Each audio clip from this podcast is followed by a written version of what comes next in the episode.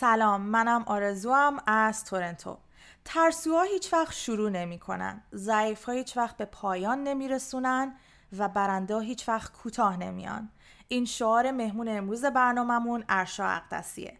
ارشا اقدسی بدلکار سینما، تئاتر و تلویزیون، طراح جلوه های ویژه، اولین مربی بانجی جامپینگ ایران و رکورددار چپ کردن بیشترین تعداد ماشین در ایران هستش و همینطور مقام نخست در رشته چپ کردن ماشین در روسیه رو توی سال 2014 کسب کرده. ارشا 17 ساله که کار بدلکاری انجام میده و تا حالا با بیشتر از 120 تا سریال و فیلم ایرانی و خارجی همکاری کرده.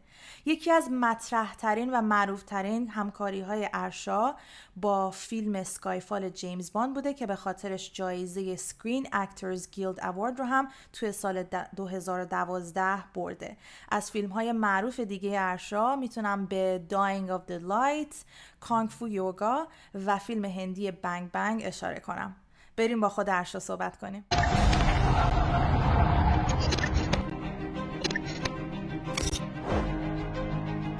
من ارشا اقدسی هستم یک بدلکار. برای من یکی از لذت بخشترین تفریح ها فکر کردن تصور و تخیل کردن من کیف می‌کنم از اینکه تخیل کنم. شاید تصور خیلی از یه بدلکاری باشه که آدم نترس کل شق پر حیاهو باشه. قشنگترین معامله ها معامله هایی که آدم با خودش می‌کنه. چون که من فکر می‌کنم قوی ترین حریف هر آدمی خودشه. برای من یک بدلکار شدن تجربه این حس پیروزیه. توی اون یه لحظه واقعا یه چیزا فکر می‌کنم و قشنگیش همینه. یعنی شما رو وادار به فکر کردن این چیزها می‌کنه. شما رو وادار به این می‌کنه که بدونی که هی ببین دوست تو قرار نیست تا ابد زنده به خاطر همین این کار این کارو نکن این کار این کارو بکن. مهمترین رکوردی که زدم با ماشین رو هوا دو دور چرخیدم که توی دنیا کسی این کارو انجام نده بدلکاری مهمه به خاطر اینکه یکی از عوامل صنعت سینماست. با وجود مرحوم پیمان ابدی یک یک جرقه اتفاق افتاد یک جریانی به وجود اومد که به این رشته خیلی تخصصی تر به بدلکاری باید توجه بکنید و اونها هم اندازه بقیه عوامل سینما عاشق سینما. پس فکر می‌کنم که این حداقل چیزی که میشه به اونها داد اینه که اونها رو وارد گردش مسابقات بکنید. کل دنیا انقدر با ارزشه که می‌تونی براش بجنگی. و می‌تونی براش انقدر تلاش بکنی تا احساس کنی که از خستگی داری نمیری. من عاشق اون از خستگی مردنشم. مرسی که دعوت ما رو قبول کردی و اومدی به برنامه ما. ممنونم. خواهش می‌کنم من ازتون ممنونم که بالاخره من پیدا کردی. خب ارشا بدلکارا معمولا آدمای نترسیان اما تو از ارتفاع تاریکی و سرعت میترسی. جریان چیه؟ من آره من فقط از حیوونا نمیترسم. از آدما میترسم چه بخوای جدیدن. مخصوصا جدیدن آدما خیلی ترسناکتر شدن. حالا چه قبل کرونا چه بعد کرونا. ولی کلا آدما موجودات ترسناکتری هم نسبت همش آره من برخلاف تصور خیلی حالا نه همه ولی از خب سرعت میترسم از ارتفاع میترسم از تاریکی میترسم. ولی برای من لذتش تو همین ترسیدنه. می‌دونید میگن خداوند همه چیزهای قشنگی رو بعد از ترس قرار داده. یعنی تو وقتی این چیزا میترسی و باهاش روبرو میشی واقعا بعد لذت بخشه. ولی برای یک سری فکر می‌کنن چجوری باید به ترست غلبه کنی. من همیشه میگم به ترس نمیشه غلبه کرد. چون مگه شما به گرسنگی می‌تونید غلبه کنید به بیخوابی مگه می‌تونید غلبه کنید می‌تونید یک سال هیچی نخورید. می‌تونید یک ماه نخوابید. رکورد گینس فکر کنم 11 روزه یا 9 یا 11 روزه کسی که نخوابیده ولی بیشتر از اون دیگه نمیشه. ولی به ترس نمیشه غلبه کرد. ترسی حس درونی انسانه که باعث انگلیسیش میشه باعث سروایو شدن میشه برای یارو. یعنی اینکه یارو می‌تونه از خودش دفاع بکنه می‌تونه خطر رو درک کنه می‌تونه باعث بشه سری کارهایی نکنه سری کارهایی رو بکنه. ولی وقتی باش مقابله می‌کنی با مقابله کردن با ترس یه چیزی جدیدی به وجود میاد به نام شجاعت. یعنی شجاعت وقتی معنی پیدا می‌کنه که شما این چیزی بترسی و یه کاری بکنی. در غیر اون صورت شما آدم شجاعی نیستی. شاید ذاتا یک توانایی در شما وجود داشته باشه یا اینکه جسارتا شما حماقت کردید دادید کاری رو انجام می‌دید. فلسفه من و نگاه هم به ترس در واقع این شکلی. گفتی که از حیوانات نمیترسی از آدما میترسی. یاد یه چیزی افتادم که یه جایی ازت شنیدم. یک کلمه میگم احساست راجع به این کلمه به همون بگو. باشه. مار. مار مثلا سوسک رو هم خیلی میترسن ولی خیلی هم چندششون میشه. یعنی مار مار یا سوسک یا حشرات کلا حالا خیلی هم دوستشون دارن و به اونا بی احترام نشه ولی جز موجودات دوست داشتنی نیستن ولی جز موجوداتی هستن که شما خوشتون نمیاد ازش. دوباره بحث اینکه شما اگه چیزی میترسی یا خوشت نمیاد دوباره دو بخش میشه. مثلا من از مار خوشم نمیاد ولی مثلا دقیقا اینجا که هستم خیلی مار می‌گیرم اتفاقا. مثلا لب دریا مارو می‌گیرم می‌ذارم توی برکه اون ورشون می‌دونم که ماره اشتباه اومده سمت دریا. یا اینکه مثلا الان کسی هستش که دریا داره شنا می‌کنه شاید بترسه بخواد به ماره آسیب برسونه. یا اینکه مثلا ماره رو بترسونه باعث بشه اتفاق بیفته. چون کلا حیوانات تا احساس خطر نکنن حالت تهاجمی و دفاعی نسبت به خودشون نمی‌گیرن. فقط آدمان که چه احساس خطر بکنن چه نکنن به آدم حمله می‌کنن. اوکی. ارشد جان بحث از ترس از ارتفاع شد. می‌دونم یکی از کارهایی که می‌کنی اینه که به آدمایی که از ارتفاع ترس دارن یاد میدی که چجوری ترسشون از بین بره. میشه یکم راجع به این توضیح بده برامون؟ بله. دقیقا بهشون یاد میدن که چجوری با درسشون مقابله کنن. چون ترس از بین نمیره همونجوری گفتم. من چون خودم خیلی میترسم از ارتفاع راحت می‌تونم حس اون آدمی که ترسی در درک کنم و خیلی راحت می‌تونم بهش یاد بدم و بگم که چی کار باید بکنه و چجوری باید با ترسش مقابله بکنه یا مدافع بشه یا یه جای همراه بشه خب؟ وقتی که میپره اون آدم حس خوشحالی که بهش دست میده یکی از دلایلش اینه که توی اون چالش بین خودش این بار پیروز شده و این حس پیروزی اون آدم رو تشویق می‌کنه که بخواد دوباره این کارو بکنه. اما چون خودم به شدت هم ترسویم و فاکتورهای مختلفی نسبت به ترس دارم خیلی راحت می‌تونم با اون آدم همزاد پنداری بکنم و ببینم که خب این آدم الان تو چه فرمولی قرار گرفته با چه الگوریتمی میشه مثلا این آدم رسون به مرحله که با اراده خودش بخواد بپره. بخاطر همین برای من خیلی کار راحتی که بخوام با اون آدم صحبت بکنم و متقاعدش بکنم که بخواد جایی بپره. درست میگی.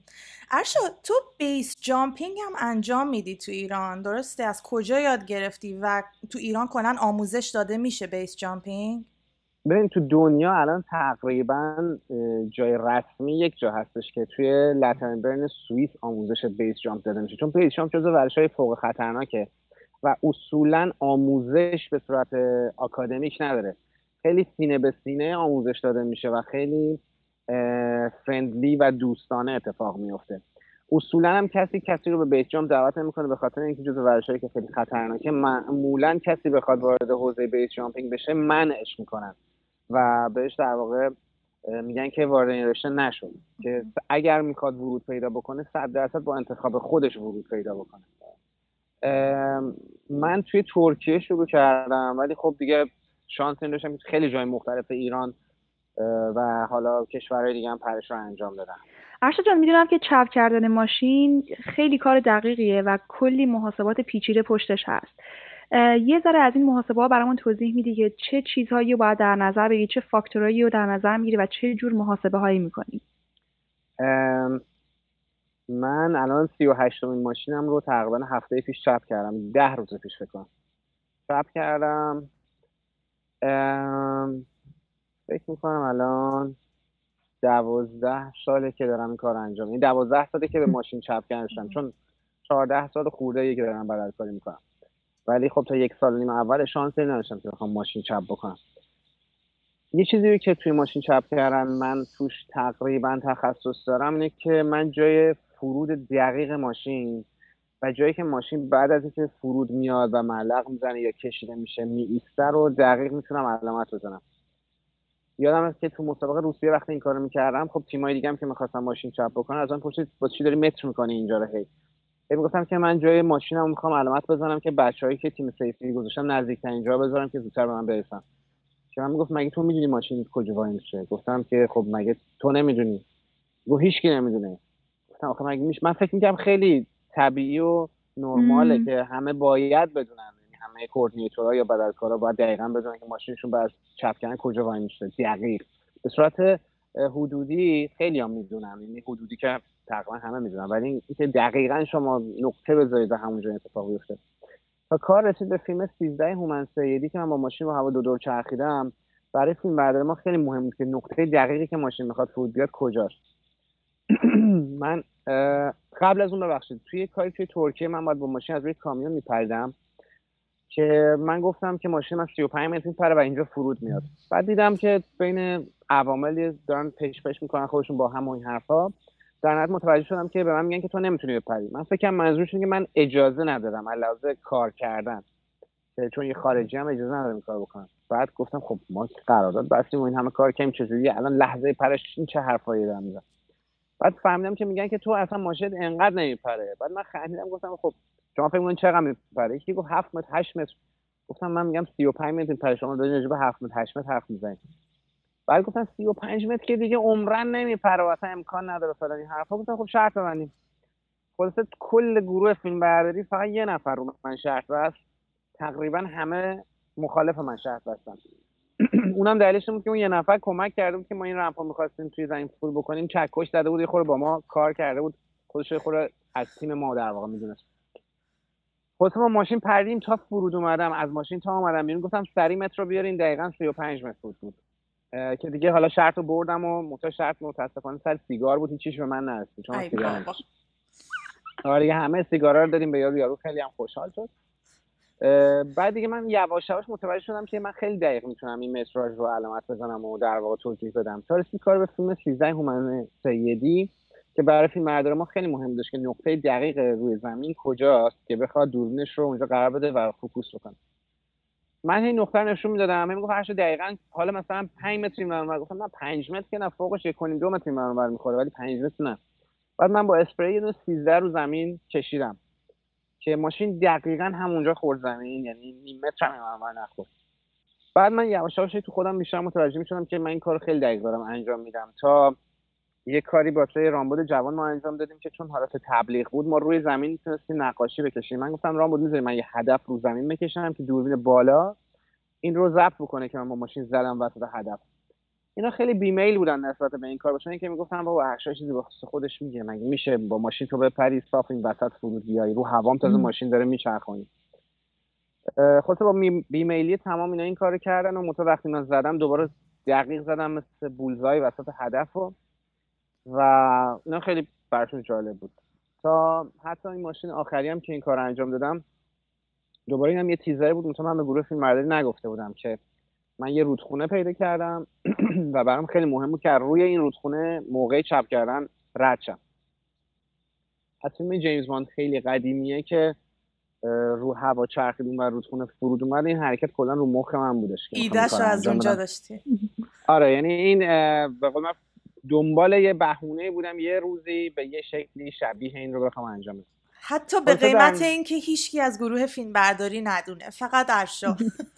آره دیگه این جایزه خودمون بود دیگه. این همه زحمت کشیدیم جایزه هم باید به خودمون برسید یه وقتی اومدم اونجا بهشون گفتم که خیلی خوششون اومد منتها هی دو دل بودن. گفتم آقا توی رودخونم بخوره برای شما و فیلم شما اتفاق نمیفته باز باحاله. پس شما چیزی از دست نمیدین. منتها من خودم برام مهمه که بتونم این کار بکنم. به خاطر اونا خیلی موافق بودن و گفتن که اگه تو رد چی که دیگه نور علا نور و فلان. گفتم نه اگه که نداره من قطعی رد میشم. ولی برای من بحثش جایی دقیق فروده که این بارم خب دقیقا همون شکلی خورد. حالا محاسبات چون پرسیدین ببینید صد تا فاکتور فیزیک وجود داره که می‌تونه این محاسبات اونجوری که شما پیش بینی می‌کنید به وجود نیاد. از باد حتی چگالی هوا وزن ماشین grip زمین که چقدر می‌خواد grip ما لب ساحل چون این کاری کردیم همه محاسبات متفاوته و فرق می‌کنه. تا موتور ماشین که اون لحظه حتی این ماشین هم دوباره لحظه آخر یه خود ریپ زد من نیم کلاچ می‌کردم هی رانندگی می‌کردم. معمولا ماشینایی که ما می‌کنیم چپ بکنیم از لحاظ فنی یا از لحاظ عمرشون دیگه آخره عمرشون من ماشین دیگه جونی نداره. به خاطر همین خیلی چیزا فرق می‌کنه تو اون لحظه. هیچ وقت ماشین سالمی نیستش که ما بخوایم این کار انجام بدیم. من شاید تو این 38 تا سه تا یا چهار تا ماشین سالم چپ کرده باشن. بقیهش همش ماشین های اوراق و درب داغونی بوده که ما ظاهرش رو درست کردیم که صرفا توی تصویری چیز قشنگی باشه. ولی برای من یه جور چیز داره. یه جور مثل مدیتیشن میمونه. یعنی من خودم رو می‌بینم. یعنی من همه صحنه ها رو می‌بینم بعد از اینکه اتفاق بیفته. و اون چیزهایی رو که می‌بینم بهشون پروبال میدم. یعنی یه خورده تو ذهنم با تخیل تکمیلشون می‌کنم. و سعی می‌کنم که ببرمش سمت اون چیزی که می‌خوام. مثل خواب دیدن اختیاری میمونه. مثلا شما یه خوابی می‌بینی ولی اگر که تو خواب بدونی داری خواب می‌بینی شاید تو خواب یه کمی شیطنت بکنی مثلا چه می‌دونم. من مثلا تو خواب اگر بدونم خوابم و لبه ارتفاعی راه میرم میپرم رو زمین. یعنی از اون ارتفاع چون می‌دونم نمیمیرم. چون می‌دونم که از خواب میپرم مثلا از یو از بالای برجی میپرم روی زمین. وقتی می‌خوری زمین از خواب میپری. ولی خب این حسی که تا دم زمین می‌تونه بیای و به زمین برخورد می‌کنی و فقط تو کاپ میشه تجربه کرد فعلا. حالا تکنولوژی چند روز چند وقت دیگه یهو دیدی به جایی رسید که این حس رو هم آدم بتون تجربه کنه. چون می‌دونی که کلا همه این قصه ها قصه های هورمون هاست یعنی شما تمام این اتفاقا انجام میشه که هورمون های شما درگیر میشه. این حس پیروزیه این حس خوشحالیه هورمون آندورفین و دوپامین, و آدرنالین و بعدش حتی شاید اکسیتوسین و چیزای این شکلی که داره برای شما ترشح میشه. و اینا لذت بخشه و شما اینا رو دوست دارید و یه هورمونی ما داریم که فقط لحظه مرگ این ترشح میشه. یعنی هیچ لحظه دیگه ای ترشح نمیشه. مثلا همینه که شاید تو خواب مثلا من می‌ذارم تجربه می‌کنم. و حس خیلی خوشایندی یعنی من واقعا فکر نمی‌کنم مردن چیز بدی باشه. من فکر کنم مردن خیلی خیلی زیباست. این هورمون خوشحالی دم مرگ ترشح میشه خوشحال می‌کنه میگی؟ ببین هیچ کسی نمی‌تونه راجبش صحبت بکنه چون کسی نمرده بخواد راجب این هورمون صحبت بکنه. ولی یک هورمونی هستش که فقط لحظه مرگ ترشح میشه. و با توجه به چیزایی که دارم می‌بینم در طول زندگیم فکر نمی کنم مرگ چیز بدی باشه و فکر کنم مرگ خیلی شیرینه. منتها شیرینیه که فقط یک بار شما شانس امتحان کردن شده. مثل تولد مونه ما تولد یادمون نمیاد. ولی خب مرگ رو مرگ رو هم نمی‌تونیم به تعریف بکنیم. ولی من فکر نمی کنم که تلخ باشه. من فکر خیلی شیرینه تا حالا تجربه دم مرگ داشتی؟ بحث از مرگ شد. وقتی بیس جامپ می‌کنی بعضی موقع خیلی حس می‌کنی که شاید این آخرین بار باشه. وقتی می‌خوام ماشین چپ بکنم تا لحظه ای که می‌خوام بزنم دنده یک حرکت بکنم این حس رو خیلی دارم. یا یک بارم که با موتور از زیر ماشین با یعنی آقای عبدی با ماشین پرید من با موتور از زیر سر خوردم. اون بارم خیلی حس رو تجربه کردم.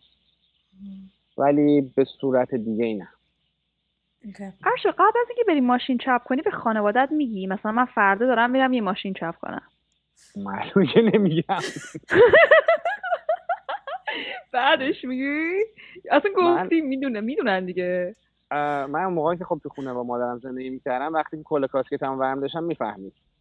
که قراره اتفاق بیفته مثلا برمیگشتم خونه درواز می‌کردم سلام سلام می‌گفت چند تا ملق زدی؟ این شکلی می‌پرسید ازم. ولی می‌دونستم که خب تمام مدت داره دل شور می‌زنه و خیلی استرسه. من خودم بچه های تیمم می‌خوان یه بدلکاری بکنن من واقعا فشار عصبی اذیت هم می‌کنه. واسه همین خیلی موقع می‌خواد خودم یه کاری بکنم اونو نکنم. به خاطر اینکه نمی‌کشم. این حجم از فشاری که بخوام تحمل بکنم که اونا می‌خوان یه کاری بکنم مبادا یه اتفاقی بخواد براشون بیفته. چون تیم من مثل خانوادم میمونم واقعا. ولی خب الان دیگه از وقتی که خب جدا زندگی می‌کنم و تنها زندگی می‌کنم نه معمولا چند وقت بعدش مادرم متوجه میشه که دیگه موقع خب کار از کار گذشته و دیگه خیالش راحت دیگه. آره. آره. ارشا تو بدلکاری رو هم تو ایران تدریس می‌کنی؟ یه ذره برامون میگی که چه مهارت هایی رو کلا درس میدی توی این کلاس ها این بدلکاری تقریبا 13 تا شاخه اصلی داره. ما یه شاخه رو بهش در واقع میگیم بادی استانت همون اتفاقات بدلکاری بدنی که مثل شامل زمین خوردن و تصادف کردن و چیزای شکلی میشه. اسب سواری داریم کار با آتیش داریم رزمی داریم تیراندازی داریم کار با تناب داریم پرش از ارتفاع داریم رانندگی و موتور سواری و شمشیربازی و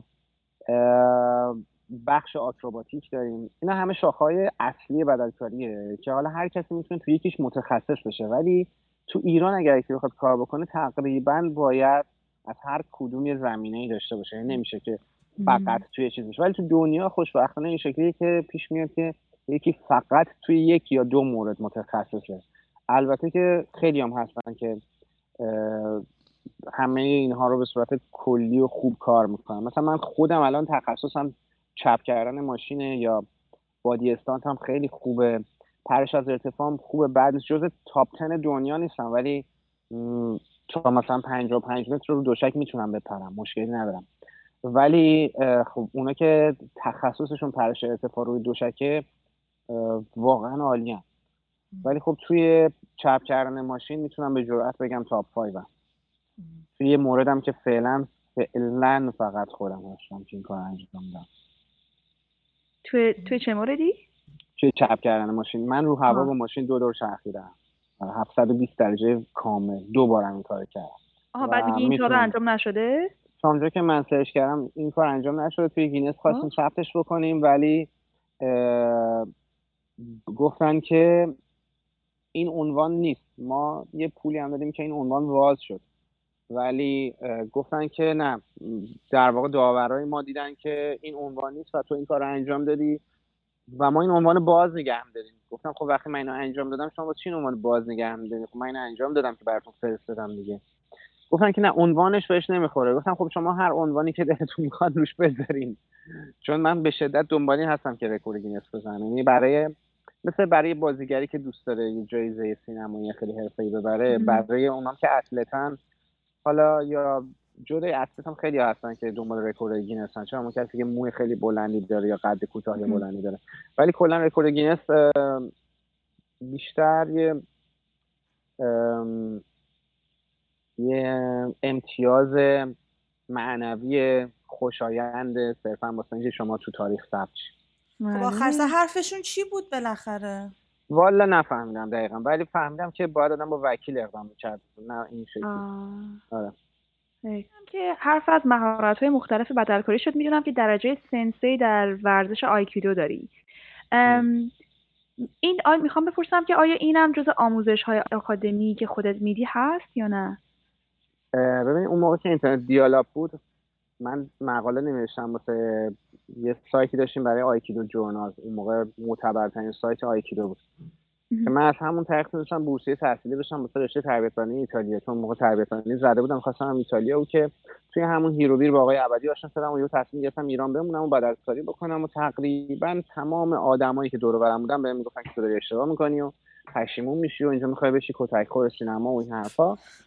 ولی خب الان تقریبا خیلی هاشون بهم میگن که تو خیلی آدم موفق شدی و به نظرم بهترین کاری کردی نرفتی ایتالیا اون صحبت حالا ایتالیا و خارج و ایران و داخل و فلان نداره می‌دونی؟ کلا مرز وجود نداره. آدم باید ببینه که چه کاری علاقه داره انجام بده. یعنی هی به که ما چی کار کنیم موفق شیم؟ میگم هر کاری دلت می‌خواد. یعنی چی؟ میگم که این کاری که دلت می‌خواد. یعنی جمله های موقع انقدر دستمالی شدن؟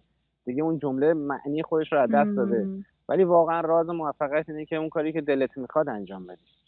یعنی ببینید دلت به تو چی میگه. من همیشه میگم که اون کاری که دلت میگه بکن چون هیچ وقت دروغ نمیگه.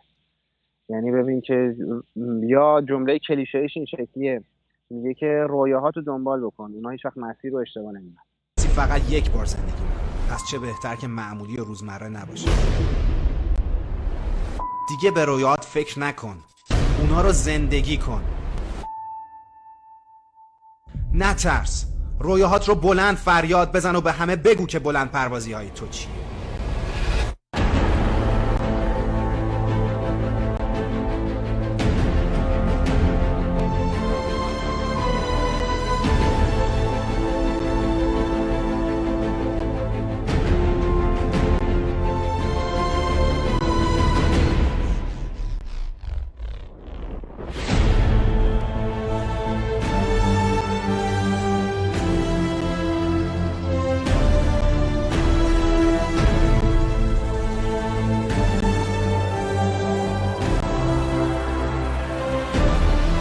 پرواز باش. ارشد توی خب می‌دونم تو فیلم های مختلف با بازیگرای مختلف کار کردی. یکی از فیلمات اسمش بود کنگ فو یوگا که با جکی چن کار کردی. یه ذره از آره. تجربت میگی و اینکه اصلا چی شد که انتخاب شدی برای این فیلم؟ ببین ما ده روز اونجا کار می‌کردیم. من دو روز اول میترسیدم جکی چن نگاه کنم. برای اینکه این آدم تمام رویای کودکی من بود. و اگر شبیه اون چیزی که من تو ذهنم ازش آره. ساخته بودم نبود رویای کودکیم از بین می‌رفت. زندگی دروغ بود. آره و, و من خیلی کودکی شیرینی داشتم. من واقعا به بچگی خوش گذشته. منم مثل خیلی های دیگه با فیلم های جکی چون بروسی رفتم باشگاه رزمی این حرفا. و دوست نداشتم که بگم من مثلا 20 سال زندگیمو اشتباه کردم. به خاطر دو روز خیلی با نگرانی به قول معروف رصدش می‌کردم ولی واقعا این آدم علکی نیستش که استوره میشه. واقعا شیرین و دوست داشتنیه. واقعا ماهره تو کارش. من همیشه میگم که همه آدمای اجدهایی درونشون دارن. مثلا من توی پستام توی چیزا گهگداری هی می‌نویسم من یه اجدها دارم. مثلا اجدها واسه من معنیش این شکلیه که هر کسی توی چیزی تو زندگیش متخصصه. یا هر کسی تو زندگیش یه چیزی رو یک لحظه از خودش بروز میده که خاصه و منحصر به فرد فقط برای خودشه. و اون آدم تو اون لحظه عوض میشه به نظر من. یعنی خفنترین خودش میشه. جکی چان نشسته بود و یه خانمی که بازیگر نقش اصلی بود خیلی هیکل تراشیده و خفنی داشت و اونم به حال رزمی کار خیلی ماهره بود پشت سرش بود. و یهویی شروع می‌کرد یه فرمی رو زدن. جکی چان کج نشسته بود رو صندلی اینجوری نگاش کرد. یهویی دید داره فرم می‌زنه نمی‌تونست خودش رو کنترل کنه. بلند شد با اون زدن یه فرم مشخصی رو. باورتون نمیشه. یعنی اگر یه چیزی رو سر جکی چان میکشیدی و شما نمی‌دیدی این آدم کیه می‌گفتی اون آقاه داره خیلی خفن می‌زنه. در صورتی که اون خانمه با بدنهای نرم کشیده خیلی حرکت رو لحاظ کلاسیک داشت بی‌نظیر اجرا می‌کرد. ولی اون آدمه یه چیزی اصلا یک موجی از درونش میومد که تو کیف می‌کردی وقتی اون داشت حرکت رو می‌زد. حالا مثالی که یه خورده بخوان بیننده ها یا شنونده هاشون مثلا باش بیشتر ارتباط برقرار کنن این شکلی میشه خیلی از دیدیم که آواز می‌خونن یا ساز می‌زنن. یه کسی همون آهنگ رو یه جوری می‌زنه که شما خیلی به دلت میشینه. به خاطر اینکه داره با احساسش با وجودشون رو انجام میده. برای من چیزی که می‌دیدم از جکی بود که واقعا همون یک لحظه هم که می‌خواست اون فرم رو اجرا بکنه انگار این اجدهاش میومد رو. با اینکه این سنش زیاد بود 60 خورده سالش بود از لحاظ فیزیکی به هر حال کمی جمع و جورتر شده و به اون شارپی و سرحالی سابق نیست. ولی وقتی این انجام می‌داد مدهوش می‌شدم. یعنی من دیوونه می‌شدم این داشت می‌زد. داشتم می‌دیدم. اول کیف می‌کردم از اینکه این آدم داره این کار می‌کنه. بعد می‌گفتم واه جکی جانه داره این کار می‌کنه. یعنی خب دو برابر می‌شد. هی چند برابر می‌شد. آره. و اینکه یه چیز خیلی جالب دیگه هم که ازش دیدم که یه دونه لیوان کاغذی رو باد رو زمین برد. خب پر آدم بود اونجا که می‌تونست دولاش اینو ورداره. من هم می‌تونستم این کارو کنم ولی من واقعا می‌خواستم چیکار کنم. و دیدم که دنبال این لیوانه دوید و لیوان ورش رفت انداخت سطح آشغال انقدر که این حرکتش تو ذهن من بمونه که یه جا بخوام مثال بزنم راجع به این آدم شکلی مثال بزنم. چون میدیم مثلا ما خیلی تریپ های مدافع محیط زیست و این چیزا حرف می‌زنیم و شعار میدیم و پست می‌ذاریم و تبلیغات می‌کنیم. ولی اینکه شما تو عمل چی کار می‌کنی خیلی قشنگتره و خیلی فرق می‌کنه. این تو عمل بیاد نشون بده که داره چه کاری رو انجام میده. آره. این به چشم من خیلی اومد. درسته. بعد چی شد برای این فیلم؟ انتخاب شدی ارشا؟ من تو اون فیلم راننده یک ماشین فیلم برداری بودم. یه گروهی هست به نام آلتیمیت آرم که من توی فیلم اسکایفال با اینا آشنا شدم و بعد از چند سال با اینا شروع به کار کردم توی دوبی من راننده این ماشین بودم. و جز گروه فیلم برداری در واقع حساب می اومدم تو اون کار. ولی خب رانندگی این ماشین چون تخصصی معمولا راننده های خیلی حرفه این کار می‌کنن. که من به عنوان گروه فیلم برداری تو این پروژه فعالیت می‌کردم نه به عنوان بدلکار اوکی. عرشا جان پیرترین بدلکاری که تا حالا دیدی چند سالش بوده و آیا فکر می‌کنی بدلکاری سن خاصی می‌خواد؟ coordinator خودمون توی فیلم Bang Bang که coordinator جیم coordinator Spider-Man بود Andy Armstrong ه. که فکر می‌کنم توی سن دقیقش ندارم موقع که این کار کرد ولی توی پیری دوباره ماشین چپ کرد. و جدا اینکه بدل کار خیلی خفنیه به شدت آدم افتاده و شریفیه. و سن نداره. میگن که یه اصطلاح انگلیسی خودشون دارن. میگن که when you go in age you can go to the cage. ما ماشین که چپ می‌کنیم یه دونه کاکپیت داریم که رول بار کشیدیم مثل قفس میمونه. یعنی میگه وقتی پیر بشی می‌تونی بری تو اون قفسه تو اون بدل کاری کنی. یعنی هنوز وقت داری. می‌تونی ماشین مثلا چپ بکنی. حالا درسته که ماشین چپ کردن خیلی علاوه فیزیکی باید شما به شدت قوی باشید چون فشار زیادی تو بدن وارد میشه. پیش میاد 8 جی فشار یهو تو بدن شما فشار وارد میشه. برای اینکه بدونی 8 جی چقدر می‌تونم این شکلی مثال بزنم. وقتی آسانسور می‌زنی داره بالا پایین میره یه لحظه این شکلی تکون می‌خوری. اون دو دهم جیه خب شما حالا حساب کن که 8 جی مثلا چقدر می‌تونه باشه؟ چند چند برابر اونه؟ و اندی ماشین چپ کرده. یا خیلی از کار دیگه هستن که تو این سنشون هنوز کارایی می‌کنن ولی خودشون یواش یواش به سمت کوردینیتوری گرایش پیدا می‌کنن. مثل بازیکن فوتبالی که خیلیاشون پیش میاد مربی بشن. البته خیلی فرق داره ها. یعنی یه coordinator خیلی هم اصلا coordinator خیلی خوبی هن ولی خودشون بدلکارهای خوبی زیاد نیستن. و مثل مربی خیلی خوبی که شاید خودش فوتبالیست خوبی نباشه ولی به شدت مربی خوبیه. این دو شاخه هم هستش. توی فیلم Skyfall James Bond هم باشون همکاری کرده بودی شد درسته فکر کنم اگه اشتباه نکنم اون صحنه ای که یه قطاری از روی پل رد می‌شد و تو از روی پل پریدی. یه ذره از تجربت تو اون فیلم هم نه نه من من نپریدم. ببینید ما 75 روز سر اون کار بودیم که حالا از کارهای خیلی کوچیک ساده بگیر کار کردیم تا اینکه من شانس این داشتم که هفته آخر که اون صحنه داشتیم فیلم برداری می‌کردیم که دنیل کریک توی فیلم در واقع تیر می‌خوره پرت میشه پایین. دنیل کریک سه تا بدلکار ثابت داشت که اینا رو از خیلی قبل انتخاب می‌کنن تست گرین می‌خوره در واقع صورتاشون در اسکن سه میشه که بعدا توی فیلم صورت به صورت visual effect جایگزین صورت بازیگر میشه. لحاظ قد و آناتومی و میمیک صورت شبیه ترین آدم به اون کاراکتر هستن و این یه انتخاب از قبله. که مثلا کسی بدله کسی میشه. ولی توی اون صحنه من اجازه داشتم که ما اون کار رو با طناب انجام بدیم و به اصطلاح خودمون بهش میگیم rigging انجام دادن. که ما coordinator rigging مون دیز شارپ بود که اونم به شدت آدم خفن و دوست داشتنی و مهربونی. به من اجازه دادش که اون اتصالات اون بستن کارگاه و این چیزها رو من ببندم. که دنی کریک پنج تا بادیگارد داشت و یه دونه بادیگارد ثابت که هنوزم داره باش زندگی می‌کنه. فکر کنم دیگه الان تقریبا میشه 20 ساله که این آدم داره با این آدم زندگی می‌کنه. به خاطر همین اینکه چه کسی به این نزدیک بشه چه کسی اینو ببنده و اینها خیلی چیزه. خیلی حساسه و به هر کسی اجازه نمیدن. و این که به چه کسی اجازه بدن که این اتصالات رو بخواد انجام بده خیلی مهمه که دیز شارپ در واقع من اعتماد کرد و اجازه داد که این کار من انجام بدم. و اون کارگاه و اتصالات و هم سیستم رو در واقع من ببندم. توی خیلی از فیلم اتفاق میفته مثلا تام کروز این کاری که انجام میده همه رو با این سیستم rigging انجام میده. و اون کسی که در واقع بدلکاری که این پرش رو انجام داد اسمش اندی لیستره که جای دنیل کریگ پرش رو انجام داد. آها پس, پس اون کار کردی برای فیلم اسکایفال جیمز باند. ولی بازم خب بله. خیلی خوبه. اگه اشتباه نکنم واسه اون فیلم یک جایزه هم بردی جایزه Screen Actor آره. Guild Award و توی سال 2012 بردی. آره آره.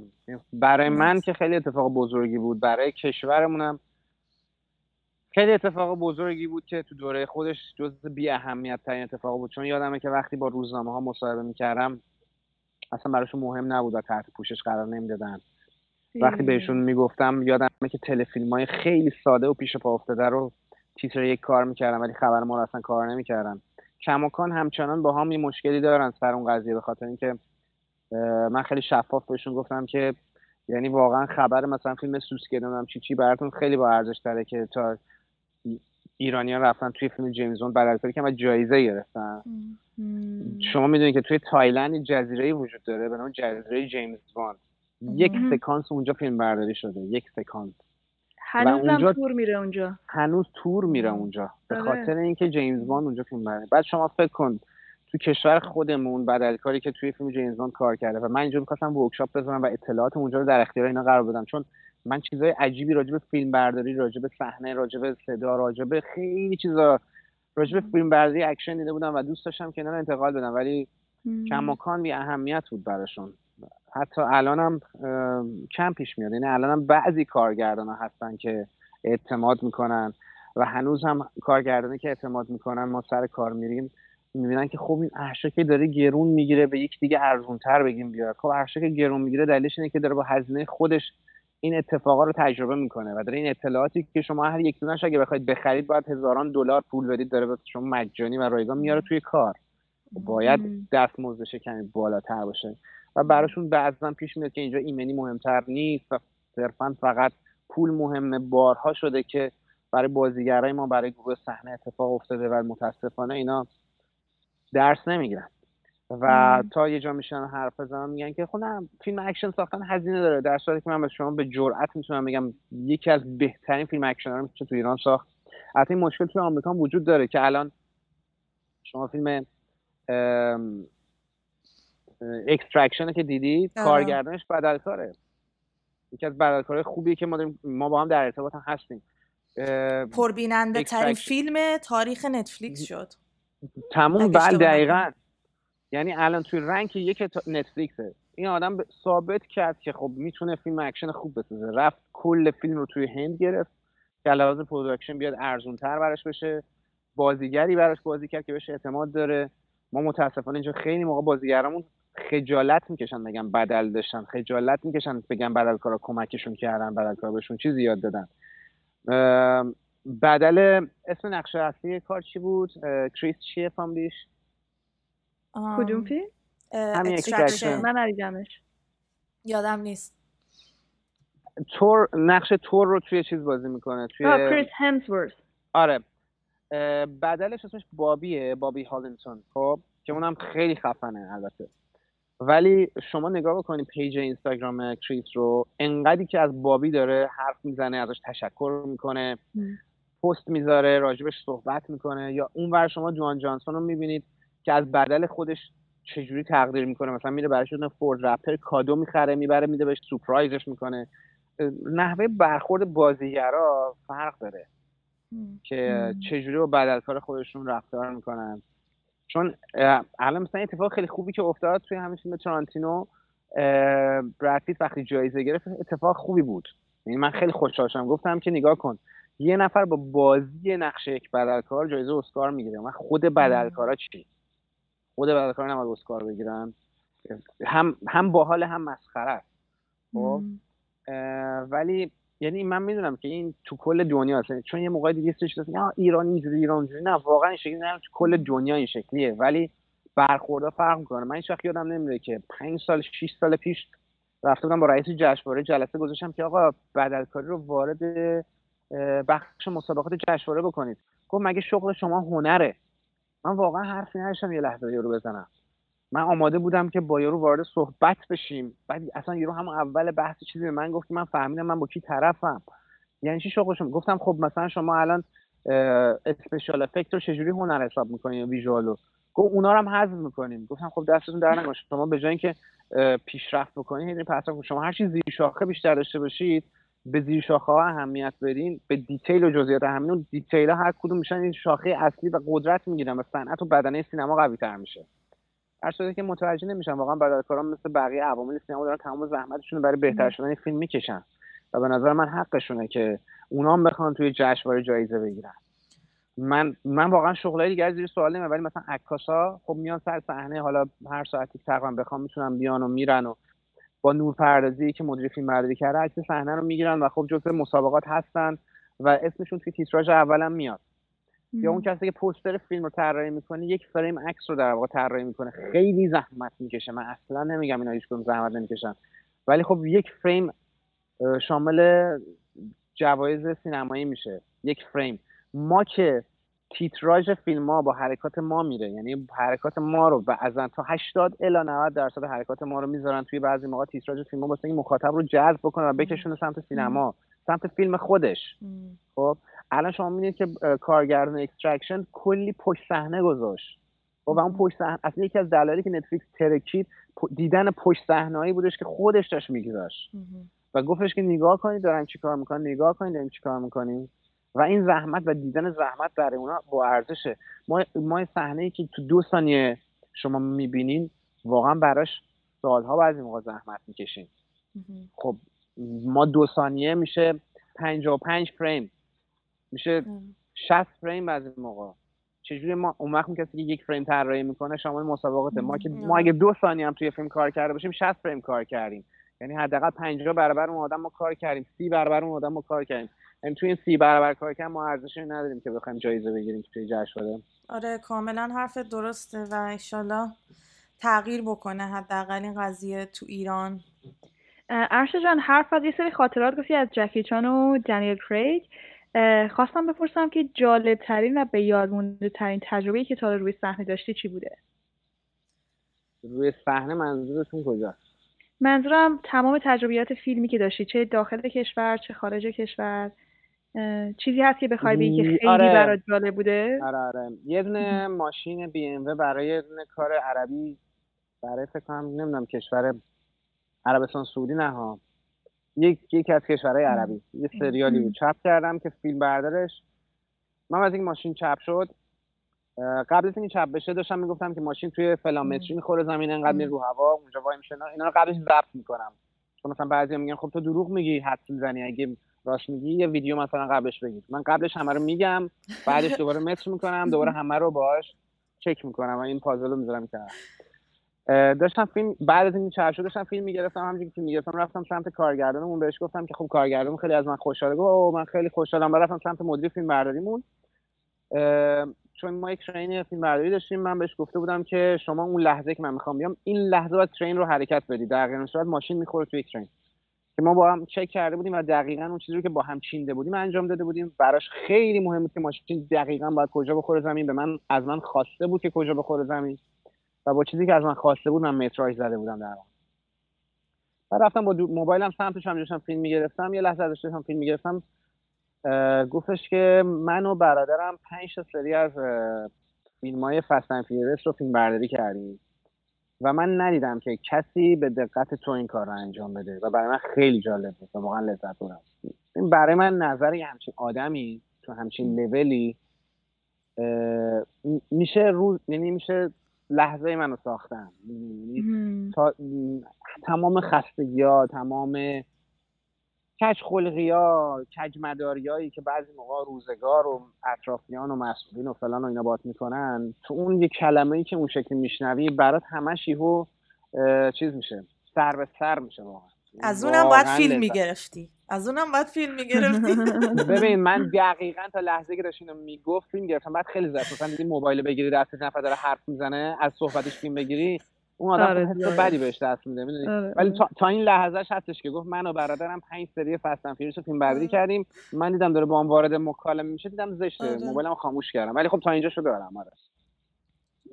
آفرین آفرین ارشا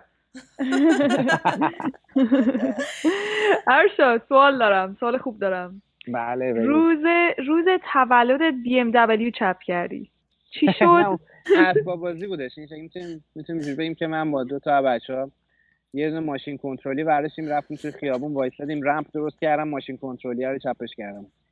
بعد فرداش رفتم سر فیلم برداری گفتم که گفتن چه خبر؟ گفتم هیچی من دیروز تولدم بود. گفت چه خبر؟ چیکار کردی تولد؟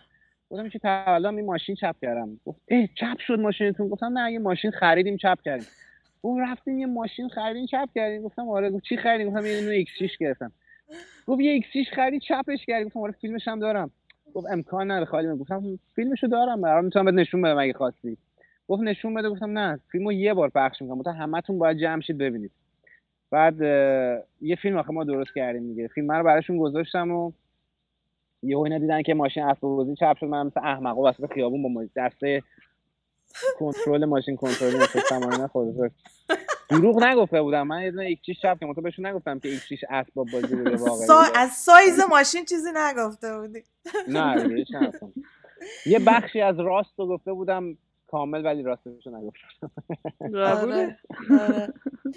خب ارشا من می‌خوام یه یادی بکنم از استاد بدنکاری آقای پیمان ابدی که ایشالا روحشون شاد باشه. و چی شد؟ چه اتفاقی افتاد؟ من یادم اون موقع تو خبرها خونده بودم که سر فیلم برداری حالا مطمئن نیستم اشتباه محاسباتی بود چیزی بود که می‌شد جلوشو گرفت. یه ذره برامون توضیح میدی راجبش این اولا من اونجا نبودم که بخوام دقیق توضیح بدم. چون اونایی هم که اونجا بودن روایت های بسیار مختلف و متنوعی تعریف کردن.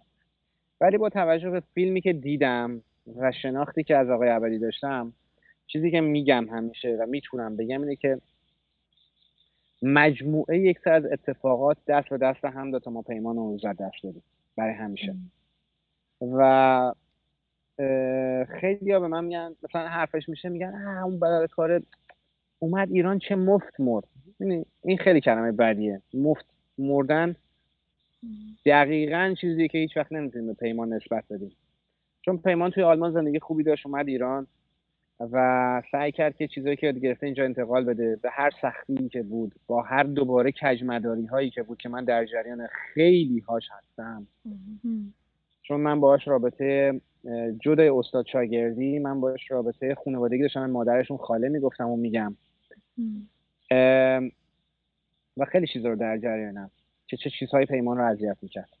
که کماکان هنوز همه اونها به قوت خودش باقی و چیزی تغییر نکرده. حتی بعد از این 15 سالی 16 سالی که پیمان اومده و 10 سالی که ما پیمان رو از دست دادیم. پیمان از اینکه بهتون بگم مفت نبرد یه دلیلش اینه که من نتیجه اتفاق پیمانم. یعنی من وجود دارم به خاطر اینکه پیمان به من چیزی آموزش شد به خاطر اینکه پیمان مسیر زندگی منو عوض کرد باعث شد من توی این مسیر باشم و این کارا رو انجام بدم. درسته اون موقع که آقای پیمان ابدی فوت کرد من دو سال بود تیم خودم رو زده بودم. یعنی من دو سال به عنوان تیم خودم داشتم فعالیت می‌کردم. ولی هیچ وقت فراموش نمیشه که لطفش و تو اون دو سالی هم که من تیم خودم داشتم ما با هم ارتباط داشتیم و خیلی دوست و جالب بود. رابطه همون جالب تر شده چون خیلی سال که توی خیلی جای دنیا دوتا میشن با هم خوب نیستن. ولی ما بله. من خیلی بلد بودم شاگرد باشم همیشه همیشه. پیمان یک حادثه تلخ بود. مجموعه خیلی چیزها همش روی هم جمع شد که حالا بحث تخصصی یعنی توی فاز مصاحبه ما نیستش که بخوام بهتون بگم. ولی حالا که این اتفاق افتاد ما چه درسایی باید بگیریم؟ یعنی یه نفر جونش رو داد که یه چیزی به ما یاد بده دیگه. که پای حرفش تا لحظه آخر وایساد پای قول و وعده و ایداش وایساد و ثابت کرد که واقعا بدلکارا با ارزش ترین چیزشون رو میارن سر کار. می‌دونی؟ جونشون. و ما از جون که با ارزش تر نداریم به مثلا یه گروهی میاد میگه آقا این دوربین چون ده میلیارده. جونت چقدر میارزه؟ دوربین ده میلیارده. پس ببین جون گرونتره دیگه. تا هر چی بگی من میگم آخرش جون گرونتره دیگه. بعد یارو میگه آقا این هم وقت ما رو گرفتی. میگم جون ما رو گرفتی. یعنی ما از جون هر چی هر چی بگه ما از جون که بالاتر. یارو جونش رو گذاشت. خب؟ چون بدلکارا واقعا سلامتیشون رو می‌ذارن. و همیشه مثلا تو حالت کلیشه میگن ما جونمون می‌ذاریم ولی واقعا جونش رو گذاشت. برای فیلم یعنی برای فیلمی که واقعا فیلم خوبی نبود. خب برای پیمان هیچ وقت مهم نبود که اون فیلم چه فیلمیه. خوبه خفن گرون ارزون فیلم کوتاه فیلم بلند. پیمان وقتی سر کار می‌رفت بهترین خودش رو میذاشت. یعنی منم همین ازش یاد گرفتم که هر کاری برم بهترین خودم بذارم. براش مهم نیستش اون فیلم خوبه یا بده. که بگه خب این فیلم انقدر میارزه انقدر بستشونه. نه اون میاد کامل کارش انجام میده. و کامل کامل اون روز دیگه انجام داد. متاسفانه که ما باشه همیشه پیمان رو دست دادیم.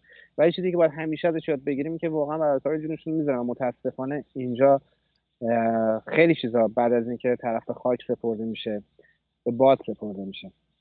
این هم هستش. خدا بیامرزتش راجع به تیمت حرف زدی ارشه جان.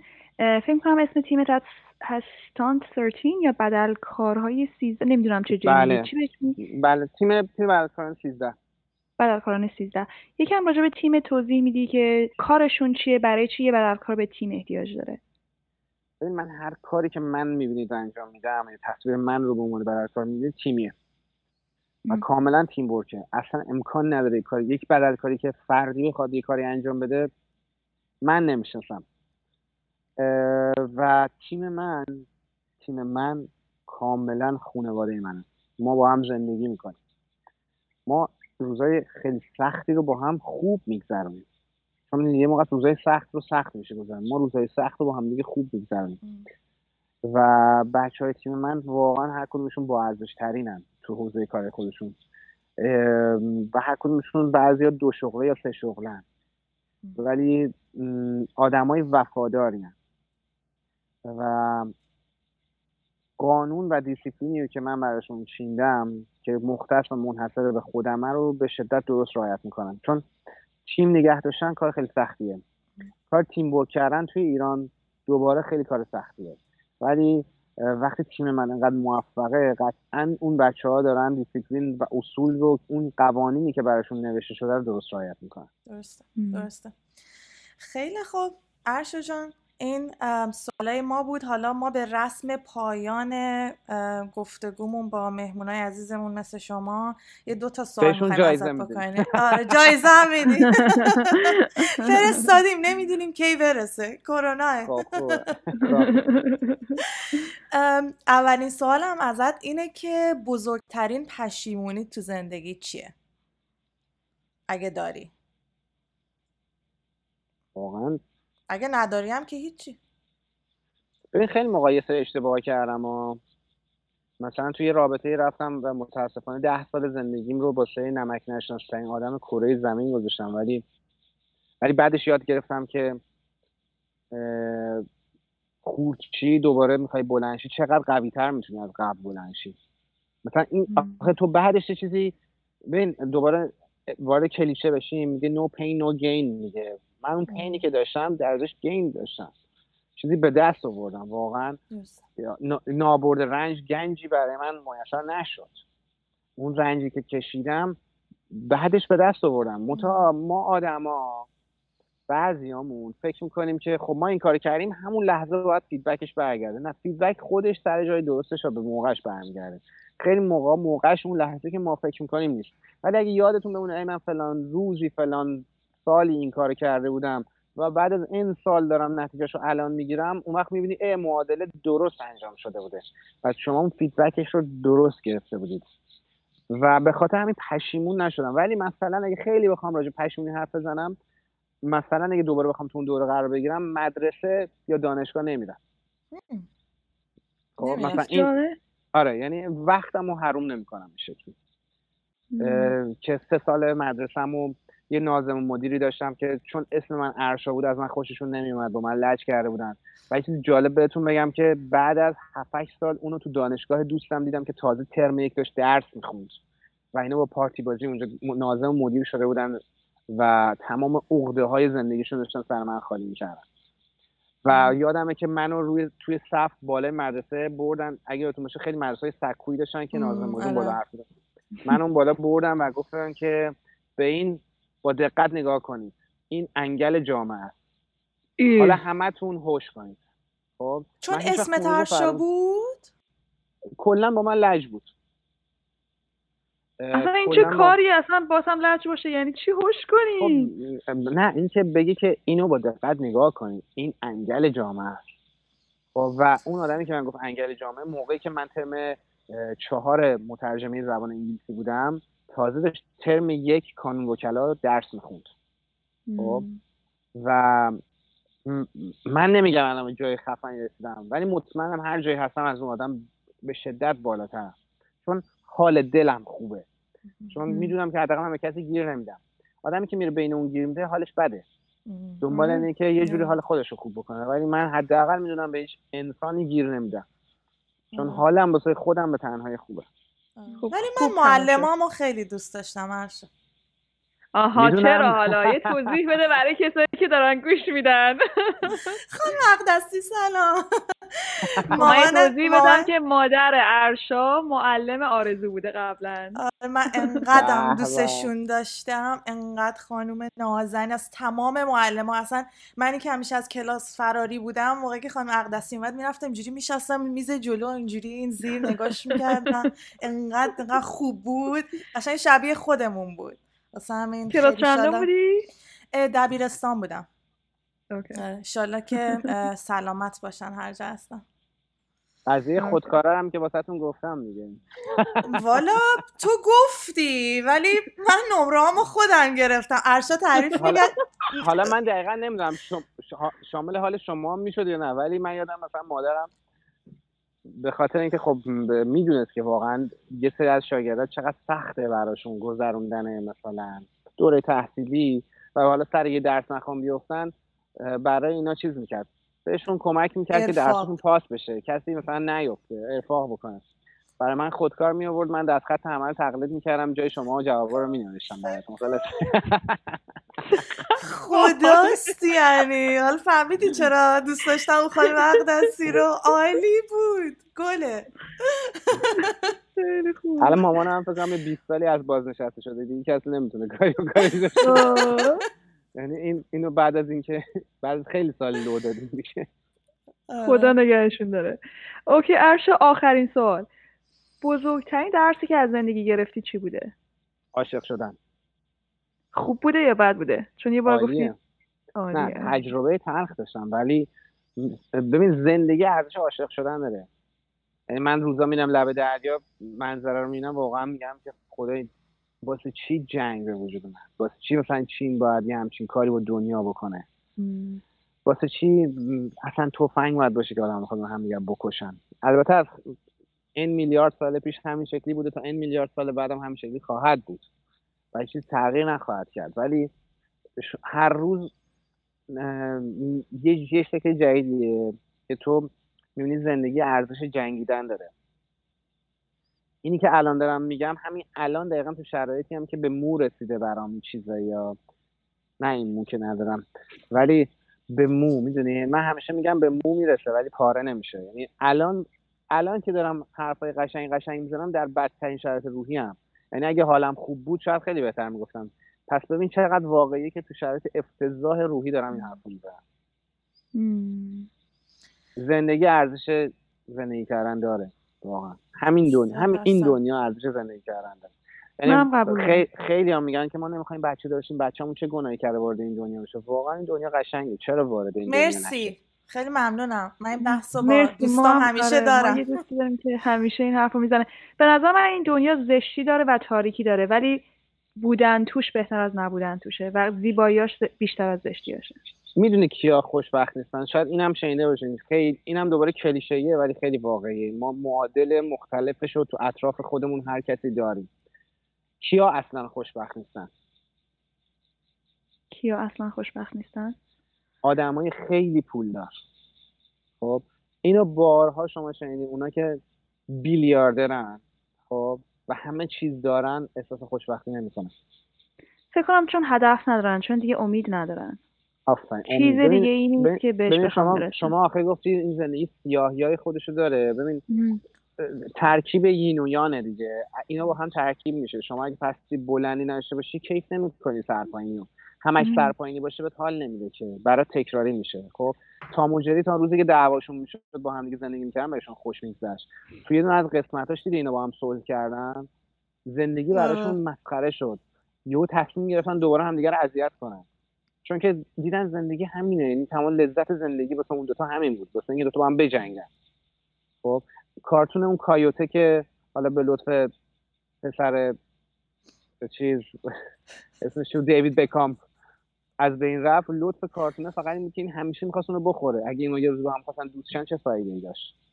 خب یعنی حتی دیدن اون کارتون برای ما لذت بخش بود. زندگی بین خودشون هم مطمئن باش. یعنی اون خالق این کاراکترام داره لذت می‌بره. اون خالق این کاراکترها اون کسی در جایگاه گرگ داره فکر می‌کنه داره در جایگاه خوش لذت می‌بره.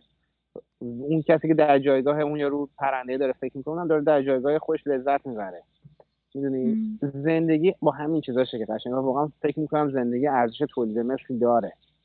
اتفاقا که آدمای خوب کاش بیشتر تولید مثل می‌کنن که بیشتر به وجود بیان که شاید مثلا کنش این جنگ های کمی کمتر بشه ولی نابود هیچ وقت نخواهد چون چون انسان ذاتا لحظه ایه یعنی الان ده میلیارد دلار جلوی من بزنن یا شاید ایدئولوژی هم عوض شه. شاید اصلا نگرش هم به دنیا عوض شه. خب قدرت آدما رو عوض می‌کنه شهرت آدما رو عوض می‌کنه. تنگنا آدما رو عوض می‌کنه فشار آدما رو عوض می‌کنه. آدما همش در حال تغییر پیدا کردن اصلا ما اول تو دهنمون 44 تا دندون داشتیم الان چند تا دندون داریم؟ آدم به صورت فیزیکی داره عوض میشه.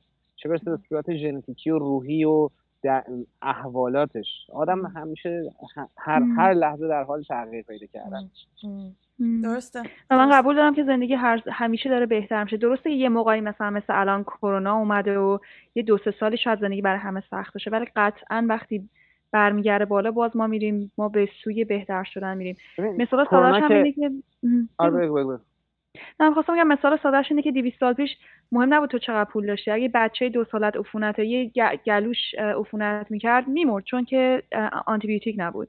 به همین راحتی آدما پنج تا بچه میداشتن که سه تاشون که مردن دو تا براشون بمونه. این زندگی روزمره و عادی بود. ولی امروز هیچ کسی تو دنیا نیست که فکر کنه که وای من بچه دو سالم که الان به دنیا آمده 80 درصد سال دیگه این موقع میمیره. هیچ کسی این فکر رو نمی‌کنه. اصلا به ذهن ما نمی‌رسه. و من فکر نمی‌کنم هیچ دردی بالاتر از درد از دست دادن بچه باشه. و این تازه یکیشه که دیگه ما هیچ وقت آخر عمرمون اینو تجربه این تجربه بعد رو نخواهیم داشت. تازه یکیشه. و به نظر من هزاران چیز بهتری اتفاق افتاده که درسته. حالا هوا آلوده تره درسته که یه چیزایی شاید اونقدر عالی نباشه ولی قطعا زندگی بهتر از 200 سال پیش هست. ببین دقیقا زندگی تناسبه خب؟ یعنی شما یک سری معیارها دارید برای اینکه بگین زندگی خوبه یا بده. همین که میگی مثلا طول عمر آدما چرا باید 60 70 سال باشه؟ دیشب یه فیلمی می‌دیدم که مثلا فضایی به زمین حمله کرده بودن. بعد فضایی تو مکالمه که با آدمه داشت می‌کرد یکی از زمینی ها کشته شده بود و اینو داشتن خوبش می‌کردن. آدم زمینی از فضایی می‌پرسه که بچم میمیره زنده میمونه. گفتش که نه زیادی زنده نمیمونه. 70 80 سال دیگه بیشتر عمر نمی‌کنه. خب برای اون فضایی هزار سال چهار سال عمر حساب می‌شد. 70 80 سال کم بود خب. بعد یهو خیال اون آدم راحت شد. گفت ها خب 70 80 سال که هممون 70 80 سال می‌کنیم ببینید الان مثلا صحبت شما همینه. مثلا شاید تو زن... تو دوره های قبل طول زندگی شاید مثلا اینجوری که یهو تاون میومد دیگه می‌دونستیم خب تکلیف روشن همه آدمای این سرزمین میمیرن. کرونا که کاملا یه ویروس دستساز بشره واسه همین که داره کماکان حال خودش رو عوض می‌کنه با شرایط محیطی. ولی حالا چیزای خیلی خوبی هم که داشته واقعا نمیشه نادیده گرفت. اولی که خب حال زمین انقدر خوب شد که میگن برگشت انگار سال 1990 علاوه جغراف علاوه محیط زیستی. خب؟ و خانواده یهو دیدن که ناچارن با هم معاشرت بکنن. ناچار شدن با هم معاشرت بکنن. البته کاربار مشاورای پزشکی و روانشناسا سکه شد به خاطر اینکه همه خانواده با هم دعواشون شد. انسان یهویی دید ناچار با یک انسان دیگه حرف بزنه. توی خونه ناچار باش زندگی کنه. و یهو برگشتیم به دوره که واکمن و اینا وجود داشت. مثلا به یه بچه در هشتادی مثلا یه واکمن بدی اینو این شکلی نگاه می‌کنه نمی‌دونه کجاشو باید فشار برسه نمیفهم چیه چیز سنگین انقدر. یعنی چی؟ خب؟ یعنی با تکنولوژی کهنه نمی‌تونه حتی کار بکنه. همونجوری که شاید یه آدمی از قدیم میومد زمان حال با تکنولوژی خیلی نمی‌تونه کار بکنه. و یهو این ویروس گفت شاید طول عمرتون کم باشه. دیدی مثلا دوباره ما تو جمله کلیشه میگیم اگه دو روز دیگه زنده باشی چیکار می‌کنی؟ خب او یا روی عالم حرف قشنگ می‌زنه. یه سری دپرس میشن ولی بیشتری یه عالم حرف قشنگ. خب الان الان معلوم نیست. الان شاید واقعا هممون یهو دو روز فقط زنده باشیم. ویروس اصلا انقدر چیز عجیبیه یهو شاید یارو نگرفته بوده فکر می‌کرده نگرفته یهو می‌دیدن ریه کامل درگیر شد توی دو روز مرده. یعنی در 48 ساعت از سالم به مرگ یارو رسیده. خب این همون مثال است دیگه. بیا الان الان اون جمله کلیشه واقعیش اتفاق افتاد. الان اگه دو روز دیگه زنده باشی می‌خوای چیکار کنی؟ خب؟ حالا اون جمله قشنگا رو زندگی کن. حالا بگو میرم من فلانی رو بغل می‌کنم ماچش می‌کنم. دیگه فلانجا سر یارو قور نمی‌زنم نمی‌دونم دیگه دنبال مال دنیا اینجوری نمی‌دونم چون دیگه من که دو روز دیگه می‌خوام ببینم چه ارزشی داره. خب بفهمم الان همون جمله هست. الان واقعیش تو کره زمین اتفاق افتاد دیگه مثل فیلم نیست. فیلم هالیوودی نیستش. خیلی واقعیه. حالا آره. دو روزه زندگی کن دیگه. من یه جای چیزی خوندم البته پریا زار مشکل فلسفی داره با این حرف من ولی میگفتش که هر کاری که می‌کنین تو هر لحظه یه جوری انجام بدین که انگار آخرین باره. مثلا از خونه یکی دارین میان بیرون یه جوری خداحافظی کنین که انگار آخرین باره دارین خداحافظی می‌کنین. اگه طلوع یا غروب خورشید رو دارین تماشا می‌کنین کنار دریا یه جوری تماشا کنین که انگار آخرینشه و باعث میشه که لحظه لحظه اون تجربه رو حس بکنین و خیلی زیباست. من اینو خیلی موافقم. به شرطی که این آخرین بار نگاه بکنی که با لذت نگاه بکنی نه با حسرت آره. یعنی واسه همینه که یکی میمیره ما گریه می‌کنیم دیگه. اون که تموم شد. ما گریه می‌کنیم که اون آدم از دست دادیم. و دیگه نمیبینیمش دلمون تنگ میشه حالا چیکار بکنیم. آره. خاطر این خاطره ها رو باید با یارو زندگی کنیم. واسه همین دوباره این جمله کلیشه به وجود میاد دیگه. میگه خاطره هاتون رو زندگی کنید. درسته درسته. خیلی خوب. ارشا جون به آخر این اپیزود رسیدیم. خیلی ممنونم از اینکه مهمون ما شدی. من به شخص از صحبت کردم باد خیلی لذت بردم. امیدوارم که کارات روز به روز بهتر پیش بره و یه روزی برسه که حداقل تو ایران بدلکارها هم بتونن جایزه دریافت بکنن. شاکریم مخلصیم. من خیلی خوشحال شدم. امیدوارم که کلی اتفاق خوب بیفته. همش لذت ببرید و حال بکنید قربون کیف کردیم با حرف زدیم. مخلصیم. امیدوارم اتفاق خوب براتون بیفته. مرسی. پس تا اپیزود بعدی. خدا مواظب خودتون باشید خداحافظ. خداحافظ.